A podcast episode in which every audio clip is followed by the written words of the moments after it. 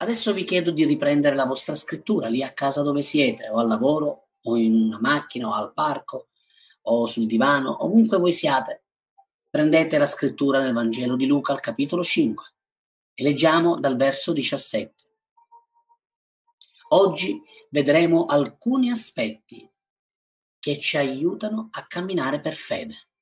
Alcuni aspetti che aiutano a camminare per fede. Luca 17 dice, Ora un giorno avvenne che mentre egli insegnava, erano presenti, seduti, dei farisei e dei dottori della legge, i quali erano venuti da tutti i villaggi della Galilea, della Giudea e da Gerusalemme. E la potenza del Signore era con lui per compiere guarigioni.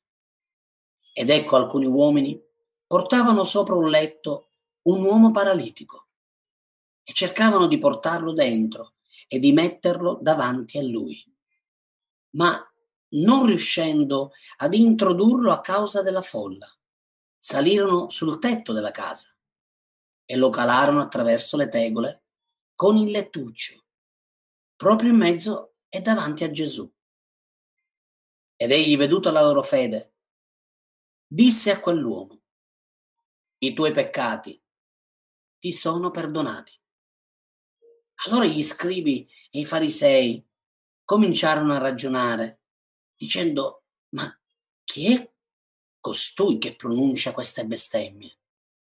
Chi può togliere i peccati se non Dio solo? Ma Gesù, conosciuti i loro pensieri, prese la parola e disse loro, che ragionate nei vostri cuori? Che cos'è più facile? Dire i tuoi peccati ti sono perdonati? Oppure dire alzati e cammina. Ora, affinché sappiate che il figlio dell'uomo ha autorità sulla terra di perdonare i peccati. Io ti dico, disse al paralitico, alzati, prendi il tuo lettuccio e va a casa tua. E subito quell'uomo si alzò davanti a loro prese il lettuccio su cui era disteso e se ne andò a casa sua glorificando Dio. E tutti furono presi da stupore e glorificavano Dio. E pieni di timore dicevano, oggi abbiamo visto delle cose sorprendenti. Oh, alleluia! Alleluia! Salirono su un tetto. Wow! Ora voglio farvi comprendere degli aspetti fondamentali attraverso questa scrittura. La prima cosa che voglio insegnarvi questa sera, con la grazia di Dio, è che tutti coloro che si avvicinano a Gesù o che cercano di avvicinarsi a Gesù troveranno sempre delle difficoltà, troveranno sempre degli impedimenti. Potete andare in una chiesa dove ci sono soltanto delle, dei rituali, dove magari il Signore non è coinvolto, potete anche andare eh, a fare qualsiasi cosa e lo farete con tanta serenità, con tanta tranquillità, non ci sarà alcun, alcun impedimento. Ma quando si tratta di arrivare a Gesù, lì iniziano gli impedimenti. Lì iniziano i problemi. Quando tu vuoi avvicinarti a Gesù, allora sappi che ci sarà sempre una folla che cercherà di impedirtelo. La folla era lì per ascoltare Gesù, ma per quell'uomo paralitico, portato da quattro uomini, perché lui non era in grado di camminare, c'era un grande ostacolo, un ostacolo grande tale da poter far dietro front e andarsene a casa. Eppure quegli uomini sono stati davvero eccezionali, da lodare questi uomini. Gesù li ammira. Dice la Bibbia che Gesù vide la loro fede, non vide la fede del paralitico, lodò la fede di quei quattro uomini. Bene, adesso apro una parentesi. In questo momento che tu stai condividendo o hai condiviso il programma di questa sera e la parola di Dio. voglio che tu sappia che Gesù sta lodandoti, si sta compiacendo di te, perché stai facendo in modo che forse degli uomini, delle donne paralizzate, che magari la loro fede non è più così accesa, zelante, piena di passione per Gesù, quelle persone a cui tu hai mandato un semplice messaggio. Sei stato usato come un veicolo, come quei quattro uomini, quei quattro uomini che portarono su di sé il peso di quel malato. Tu puoi portare il peso dei malati, tu puoi portare il peso di quelle persone paralizzate che forse sono lontane da Gesù e puoi fare in modo di farli arrivare a Gesù. E questi quattro uomini hanno riportato almeno quattro qualità. Io ho segnato quattro qualità di questi quattro uomini. La prima qualità è stata che erano determinati. La fede è determinante. La fede è determinata. Questi quattro uomini erano pieni di determinazione. Il loro lavoro è stato portato dall'inizio fino alla fine. Sono arrivati, voi non voi, sono arrivati a Gesù. Anche se c'è stato tanto impedimento, anche se hanno portato il peso di questo uomo paralizzato, che sicuramente doveva essere un loro amico o un loro parente. La fede di questi uomini era determinata, al punto da superare la folla, salire su un tetto, scoperchiarlo e calarlo lì davanti al Signore. La seconda qualità di questi uomini è che erano uomini forti, erano uomini forti. Ognuno di loro ha preso il carico di quell'uomo, di quell'unico uomo paralizzato. È straordinario vedere quanta forza, quanta forza c'era nella vita di quelle persone. Chiesa, fratelli e sorelle, voglio dirvi una cosa, siete forti. La Bibbia lo dice, siete forti. Avete la parola di Dio che dimora in voi. Avete vinto il maligno. Ogni qualvolta tu sei determinato, ogni qualvolta tu porti il peso di qualcuno e arrivi a Gesù, tu hai vinto il maligno. Il maligno stava impedendo a quel paralitico di poter essere toccato dal Signore. Ma la fede di quei quattro uomini li ha spinti oltre a non guardare il peso, a non guardare quello che stavano per compiere. Salirono su un tetto, scoperchiarono il tetto e lo calarono davanti a Gesù.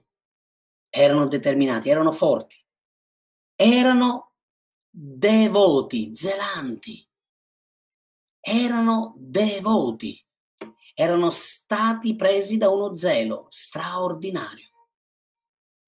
Erano consacrati, dedicati sicuramente per fare così tanto, per arrivare a scoperchiare un, un tetto e portarlo ai piedi del Signore, riconoscevano in Gesù un'autorità straordinaria. Sapevano che una volta quell'uomo arrivato davanti a Gesù sarebbe stato toccato e guarito, sarebbe cambiato il destino di quell'uomo. Erano zelanti, devoti al Signore, conoscevano il Messia, conoscevano Gesù, sapevano che Lui mai li avrebbe lasciati alla stessa maniera di come quando li avrebbero incontrati. E la quarta quali- qualità erano pieni di fede, pieni di fede. Avevano una fede attiva, una fede totale che li ha spinti ad arrivare fino al miracolo straordinario di quest'uomo. La fede vince le montagne più grandi. La fede ti aiuterà a scalare le montagne più ripide. La fede ti permetterà di ottenere la vittoria. La fede ti permetterà di vedere le montagne davanti a te smuoversi ed essere gettate nel mare. Quegli uomini, presi da una fede attiva, arrivarono a far fare a Gesù qualcosa di sorprendente, qualcosa di cui tutto il popolo, tutto Cafarnaum ne iniziò a parlare. Iniziò a parlare di quello che Gesù di Nazareth aveva compiuto. Un uomo che era nato paralizzato, che era lì in quel lettuccio, che arrivò ai piedi del Signore attraverso la fede, attraverso la forza, attraverso lo zelo, attraverso la, la consacrazione di questi uomini. E a, sono arrivati dritti a Gesù. Che straordinario Gesù che noi serviamo. Ogni qualvolta noi facciamo la nostra piccola parte. Forse anche un po' pesante, perché portare il peso delle persone a volte costa, però quando poi tu vedi un miracolo del genere, la tua fede si fortifica, perché la fede viene dall'udire, ma la fede si fortifica attraverso l'esperienza. La fede nasce dall'udire e l'udire la rivelazione della parola di Dio. Ma la fede cresce quando tu fai esperienza del nostro Signore Gesù e con il Signore Gesù. E adesso voglio darvi nove aspetti che ci aiutano a camminare per fede. Il primo aspetto è che per camminare per fede dobbiamo ritornare alla semplicità dei fanciulli. Dobbiamo ritornare ad essere pieni di fiducia come piccoli fanciulli, proprio come quando abbiamo ricevuto Cristo nel nostro cuore. Quando abbiamo ricevuto Gesù nel nostro cuore, eravamo così ingenui, così semplici, eravamo così fiduciosi. Poi magari le esperienze della vita, le esperienze negative anche, ci hanno portato al punto di diventare rigidi. Come nel naturale. Tu vedi i bambini che sono così semplici, così fiduciosi, però quello stesso bambino appena poi cresce, la vita lo fa diventare forse un po' chiuso, forse pieno di dubbi, forse pieno di sospetti, allora noi dobbiamo ritornare alla semplicità dei piccoli fanciulli. Voi sapete cosa il Signore ci ha insegnato? Che per entrare nel regno dobbiamo essere semplici come i fanciulli, avere una fede come quella dei piccoli bambini. Fate in modo che possiate chiederla questa, questo tipo di fede. Fate in modo di chiedere la semplicità, Ricordate al Signore, diteglielo, Signore ti prego, aiutami a ritornare ad essere semplice come quando ti ho ricevuto nel mio cuore. Fai in modo che io possa ritornare alla semplicità. Perché la Bibbia ci insegna questo e attraverso la nostra semplicità, la nostra purezza, la nostra ingenuità possiamo sicuramente camminare per fede e piacere al Signore. Il secondo aspetto è che per camminare per fede dobbiamo assolutamente credere nella parola di Dio. Quindi il secondo aspetto è credere assolutamente nella parola. La parola di Dio non è un optional. La parola di Dio è l'unico fondamento della nostra fede. La nostra fede non è basata sulle opinioni degli altri, non è basata sulle emozioni, non è nemmeno basata sulle esperienze. La fede dei credenti è basata e ha un fondamento e questo fondamento si chiama verità della parola di Dio, la Sacra Bibbia. La tua fede, infatti, non dipende dalle circostanze. La tua fede non dipende da quello che stai vivendo. La tua fede dipende da ciò che c'è nel tuo cuore. Se nel tuo cuore c'è parola di Dio, allora il tuo cuore è pieno di fede. E se tu sei pieno di fede, allora sei invincibile, perché la Bibbia dice che ciò che nasce da Dio ha già vinto il mondo. Se tu hai fede, hai già vinto il sistema di questo mondo. Abbi fede in Gesù. Io ti incoraggio questa sera. Non perdere la fede nel Signore. Non perdere la tua fiducia nella parola di Dio. Non, ora apro una parentesi, verso soltanto alcuni versi o sulle promesse che a noi piacciono, ma su tutta la parola di Dio. Fate in modo che la vostra fiducia sia nel Signore in un modo totale. La vera fede, infatti, è mossa da ciò che Dio dice. Dio lo dice, tu lo credi, ubbidisci e vedi il miracolo avvenire nella tua vita. Terzo aspetto. Per camminare per fede dobbiamo agire. Abbiamo bisogno di sapere che la fede senza le opere è morta. Giacomo, capitolo 2, verso 20, dice, vuoi renderti conto, insensato, che senza le opere la fede è morta? Se tu dici di essere un uomo di Dio, un uomo e una donna di fede, devi anche dimostrarlo con le opere. Cosa vale dire di avere fede e poi non andare in chiesa? Cosa vale dire di avere fede nella parola di Dio e poi avere paura, vivere nella paura? Cosa vale dire di avere fede nel Signore e poi non dimostrare, non viverla, non praticarla? La fede senza le opere è morta. È morta. Se tu dici di avere fede ma poi non agisci, Dio ti dice dal cielo, figlio, figlia, la tua fede per ora è morta. Hai bisogno di fare in modo che la tua fede ritorni alla vita. Come? Non soltanto udendo, non soltanto ascoltando, non soltanto dichiarandola, non soltanto credendola con tutto il tuo cuore, ma anche agendo. Quindi agisci, compi quelle opere che Dio ti ha detto di, da compiere. Ubbidisci a ciò che Dio ti dice. Non lasciarti disorientare dalla paura, non lasciarti disorientare dalle circostanze, non lasciarti disorientare dal sistema di questo mondo. Ricorda, la tua fede ha già vinto.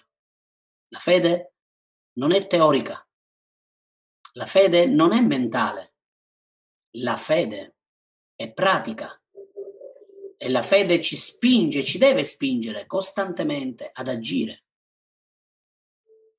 Dove tu arrivi, arriva la luce di Cristo. Se agisci per fede, se ti muovi per fede se ubbidisci per fede, dove arrivi tu, arriva lo Spirito di Dio. E quando tu ubbidisci, quando tu fai la tua piccola parte, sono sicuro, perché il mio Dio è fedele, che anche lui farà la sua parte straordinaria. E vedrai qualcosa accadere attorno a te. Vedrai illuminarsi la stanza della tua vita, la stanza del, del tuo cammino Abbi fiducia, agisci però, non lasciarla teorica. Fai in modo che si trasformi in una fede attiva, pratica, reale. Quarto aspetto, camminare per fede ci permette di innalzarci al di sopra degli ostacoli. Quando noi camminiamo per fede, attraverso la nostra fede, noi abbiamo il potere, l'autorità di cambiare le circostanze avverse. Non arrenderti se stai attraversando dei momenti difficili. Voglio che questa sera possiate scrivere quello che adesso vi sto dicendo. Scrivetelo in un post, scrivetelo qui, scrivetelo ovunque, ma voglio che lo scriviate. Voglio che scriviate così. La mia anima spesso si distrae, ma il mio spirito è fermo nella parola di Dio. Cosa voglio dire con questo? Voglio dire che la fede è nel tuo spirito. Tu sei in Cristo. Tu sei un figlio di Dio, una figlia di Dio. E la fede non è nell'anima, è nello spirito. E lo spirito è stabile è l'anima quella che invece si distrae e diventa instabile. E tu devi essere cosciente di questo, devi comprendere che anche se le circostanze sono avverse a te, la fede che è dentro il tuo spirito può cambiare le circostanze, può cambiare la tua condizione. Non devi disperarti, non devi compiangere, non devi anche autocommiserarti, anche se a volte per alcuni autocommiserarsi è un po' per farsi coccolare. Ma non ne hai di bisogno da parte del Signore. Lui ti conosce. La tua anima spesso si distrae, ma il tuo spirito è fermo nella parola, nella fede. Il tuo spirito non ha bisogno, lui non si distrae, è la tua anima che si distrae. Allora non permettere alla tua anima di prendere il sopravvento. Fai in modo invece che attraverso la fede che è dentro il tuo cuore la potenza di Dio si possa manifestare. Quando hai delle montagne da affrontare, delle circostanze avverse, è un buon momento per affrontarle e per vedere un grosso miracolo. E sappiate una cosa, che i momenti difficili, le circostanze avverse, tutti li attraversiamo, tutti li passiamo, chi più chi meno, chi in un'area chi in un'altra. Ma la Bibbia dice il mio giusto vive e vivrà per la sua fede. Non fare prevalere la tua anima. Non fare in modo che la tua anima possa prendere il sopravvento sopra il tuo spirito. Fai in modo che il tuo spirito possa ancora una volta mettere in ordine l'anima e il corpo. Quindi quando incontri una difficoltà, quando incontri delle circostanze avverse, quando c'è una tempesta nella tua vita, e probabilmente questa sera qualcuno di voi sta attraversando come in una tempesta, una tempesta contraria. È vero, quando ci sono le tempeste contrarie non è bello, non, è, non viene comodo, non viene la gioia o non ci si rallegra, però è un'occasione, un'opportunità per poter ancora vedere la gloria di Dio nella nostra vita è un'opportunità unica per vedere ancora una volta la potenza della verità che vince contro le tenebre. Abbiate fiducia nel Signore. Usate questa tempesta contraria per essere un motivo per la gloria di Dio. Il quinto aspetto. La fede, infatti, non nega la realtà. La fede nega l'autorità della realtà. Lo voglio ripetere questo concetto. La fede non è negare la realtà. La fede, bensì, è negare l'autorità della realtà. Le circostanze che affronti non devono distoglierti dal Signore le circostanze che affronti non devono allontanarti dal Signore o dalla Chiesa. Vi ricordate di Daniele? Era stato emesso un emandamento. Guai a coloro che si rivolgessero, si rivolgevano al proprio Dio. Guai a coloro che non si prostravano davanti alla statua del re delle circostanze avverse, delle tempeste contrarie, delle realtà non buone. E oggi sta succedendo la stessa cosa. È lo stesso sistema che sta cercando di fare piegare la Chiesa, le, fare piegare le ginocchia della Chiesa a questo spirito. Ma noi non possiamo piegarci, non dobbiamo avere paura dobbiamo affrontarle in preghiera attraverso la fede e posso garantirvi che Dio ci sta dando la vittoria. Anche il governo, grazie a Dio, sta dando possibilità di riunirci in chiesa, di incontrarci sempre con le dovute precauzioni. Abbiamo anche ottenuto la possibilità di avere il permesso anche nelle zone rosse di spostarsi anche con un permesso, con un'autodichiarazione, dove il governo stesso dice alla Chiesa di poter frequentare la Chiesa di appartenenza. Quindi se il governo ci dà questo permesso, noi non possiamo cadere nella paura. Non dobbiamo distogliere il nostro sguardo dal Signore. Se Dio ci apre una via, una porta, non dobbiamo non attraversarla. Dobbiamo avere fiducia nel Signore, è proprio in questi momenti che dobbiamo avere fiducia nel Signore. Abbiamo possibilità di crescere nella fede e questa è un'opportunità. È un'opportunità straordinaria. Ancora oggi io ti dico, vai in chiesa. Anche se l'anima tua dice no, no, no, mamma mia, no, no, no, io non voglio rischiare. Io ti dico invece, fai in modo che il tuo spirito possa affrontare questa cosa. Ti sia fatto secondo la tua fede. Abbi coraggio. Abbi piena certezza che il Signore ti darà una via d'uscita, ti darà la vittoria. Affrontalo con fede, non con la paura. La paura muove la mano dell'avversario, ma la fede, lo sappiamo, muove la mano di Dio. Sesto aspetto. Camminare per fede ci rende felici e ci fa stare bene spiritualmente. Ascoltare la parola di Dio non ci fa del bene? Ascoltare la parola del Signore non ci rende felici? È proprio così. Tu ascolti un messaggio da parte di Dio e la tua anima viene ristorata, il tuo spirito si compiace, vieni soddisfatto, posso garantirvi al 100%. E se non è così, io eh, posso anche eh, dire il perché forse, ma posso garantirti che il tuo spirito, dopo questa parola, sarà ancora più forte di prima. Quanti di voi sentite nel vostro spirito che questa parola vi sta saziando, vi sta fortificando, vi sta facendo del bene.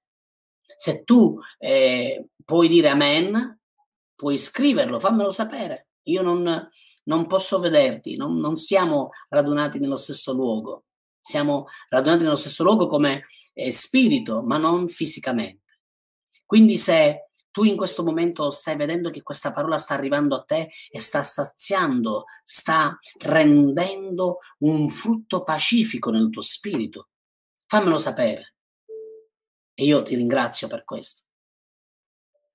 Le circostanze possono a volte essere infelici, però possiamo anche, ascoltando la parola di Dio, vivere la gioia la gioia di poter avere anche questi mezzi, fare le riunioni con questi mezzi è una benedizione. Immaginate l'Apostolo Paolo, l'Apostolo Pietro, Giovanni, che loro non vedevano più la faccia dei cari fratelli e delle sorelle che loro pastoravano.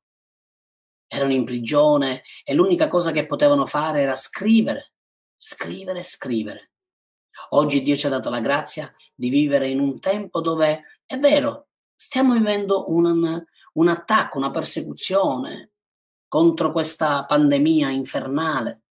Però è anche vero che Dio ci ha dato grazia di poterci incontrare anche attraverso uno schermo, attraverso questi strumenti straordinari che sono appunto eh, la tecnologia, e questi apparecchi tecnologici. Quindi ringraziamo Dio, usiamo quello che Dio ci dà a nostro favore non lamentiamoci. È vero, è bello poterci vedere, riunire, stare insieme, ma usiamo quello che abbiamo. Noi dobbiamo vivere felici non per quello che abbiamo, ma perché noi dipendiamo dalla parola di Dio, dipendiamo dal Signore. Quando tu cammini per fede nella sua parola, il tuo spirito emana dai pori del tuo corpo una sostanza che si chiama felicità quando tu stai bene, quando tu sei felice, gli altri che sono accanto a te stanno anche loro bene. Quando tu sei felice, anche gli altri non vedono l'ora di stare accanto a te e godere di questa felicità. Perché la gioia, la felicità che Dio mette nel tuo spirito, poi tu la trasmetti agli altri attraverso la tua vita. Il settimo aspetto.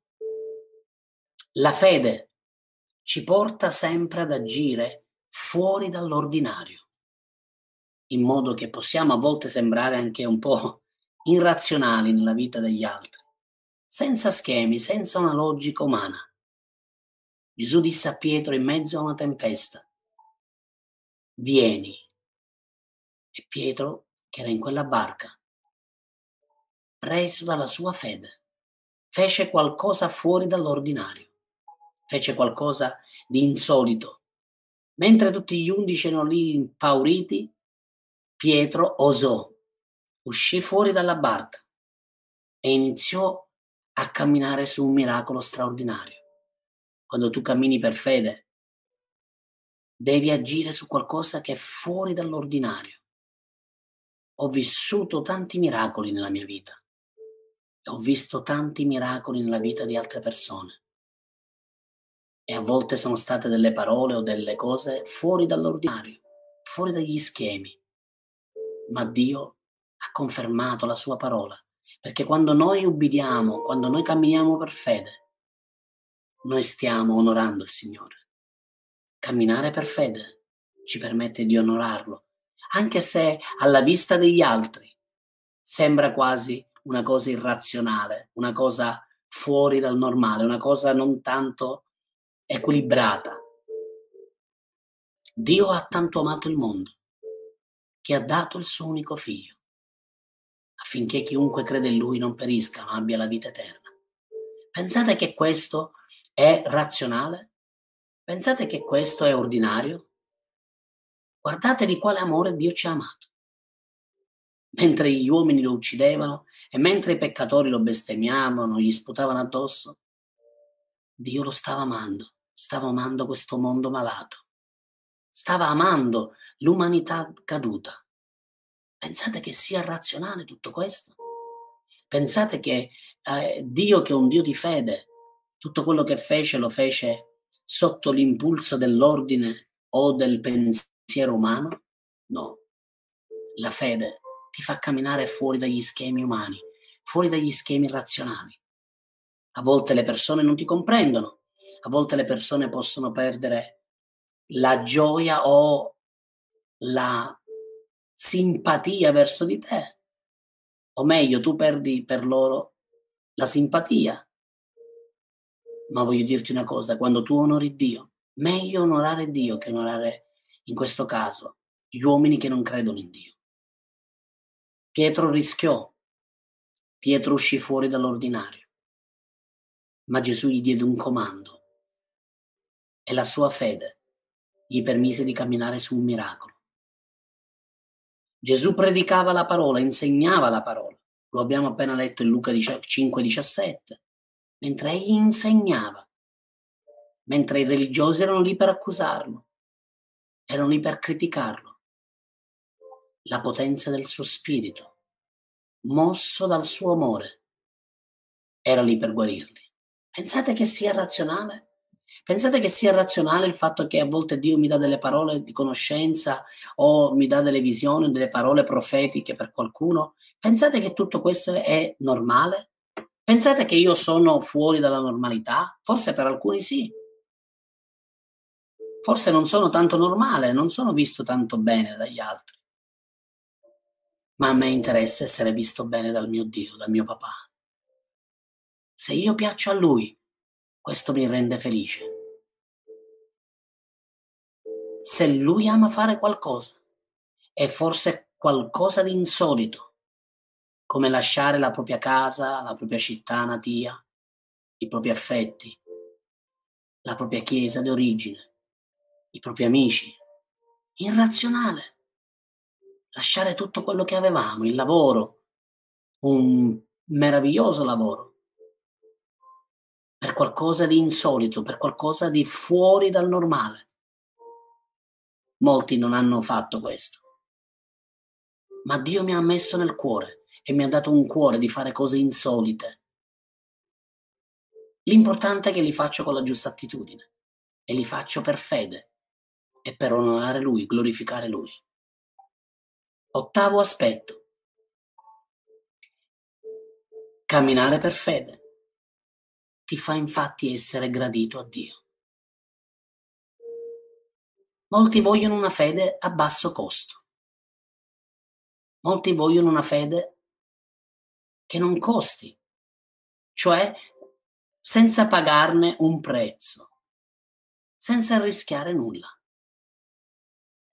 La fede, per esempio, di Saul era una fede rivolta verso se stesso più che verso Dio. Infatti, proprio perché era verso se stesso, quando si ritrovò davanti al gigante Golia, la sua fede venne meno. La tua fede ti permette di essere gradito al Signore. La Bibbia dice che Enoch fu trovato da Dio e piacque, al punto che Dio lo prese. La morte non ebbe successo, potere sulla vita di Enoch. E sapete una cosa, fratelli e sorelle? Una notte mentre pregavo il Signore mi ha detto, questa è la generazione di Enoch una generazione dove vedrà il rapimento, una generazione dove non vedrà la morte, ma vedrà il rapimento della Chiesa, perché Gesù ritornerà. È la generazione che è una generazione di fede, gradita al Signore, di uomini, donne, giovani, che sono innamorati del Signore, che camminano per fede, che non, abbia, che non hanno paura di camminare per fede. Queste persone sono gradite al Signore. Io voglio essere uno di questi, voglio essere gradito dal mio Signore. E la Bibbia dice che senza fede è impossibile piacergli. Non puoi piacere al Signore se non hai fede. Perché devi credere. Devi credere che Egli è il rimuneratore. Devi credere che Egli è il rimuneratore di quelli che lo cercano. Lui è il tuo ricompensatore. Abbi fiducia. Abbi fiducia nel Signore. Tu sei gradito davanti a Lui. Non per quello che fai, ma perché sei suo figlio e perché cammini per fede. E poi il nono aspetto. La fede ti, ti porta a rischiare per Gesù. La fede ti porta a rischiare. La fede rischia. Non può esserci una fede che non rischia. Saul quando si ritrovò davanti al gigante Golia non rischiò. Sapete perché non rischiò? Perché la sua fede, l'ho detto prima, la sua fede non era verso Dio, era verso se stesso. Lui stava portando avanti se stesso, i suoi, i suoi propositi, non il proposito di Dio. Ma quando tu cammini per fede, onori il Signore e porti avanti il suo proposito, non hai paura di nessun gigante, qualunque sia il suo nome. Tu sai che Dio è con te. Se tu sei al centro del proposito e viene contro di te un gigante, tu hai la fede per tagliargli la testa. Dio ha messo dentro di te una fede così grande da vederlo cadere per terra e stroncargli la testa. Perché quando tu onori Dio, quando tu sei gradito dal Signore, quando tu cammini per fede, quando tu ami rischiare per Lui, sarai come Davide. Mentre tutti avevano paura di quel gigante che per 40 giorni e 40 notti uscì nel campo, terrorizzando Israele, terrorizzando il re di Israele. Un piccolo giovanotto chiamato Davide. Lui amava rischiare per Dio. Vide quel grande gigante e disse chi è questo incirconciso filisteo che osa insultare l'Iddio di Israele. Guardate che differenza. Mentre Saulo portava avanti se stesso, Davide aveva in cuore di portare avanti Dio e il suo proposito. E quando udì l'insulto verso Dio, non ci pensò due volte. Corse al torrente, prese cinque pietre. La sua fionda era già pronta. E così andò contro il gigante e Dio stesso lo mise in azione. E quella semplice fionda arrivò perfettamente al centro del, della fronte di Golia. Sapete, studiosi dicono che il gigante Golia era ben corazzato, non era soltanto un gigante di tre metri, ma era ben corazzato, aveva un'armatura, un elmo, uno scudo, era ben protetto e tutto l'elmo copriva tutta la sua parte.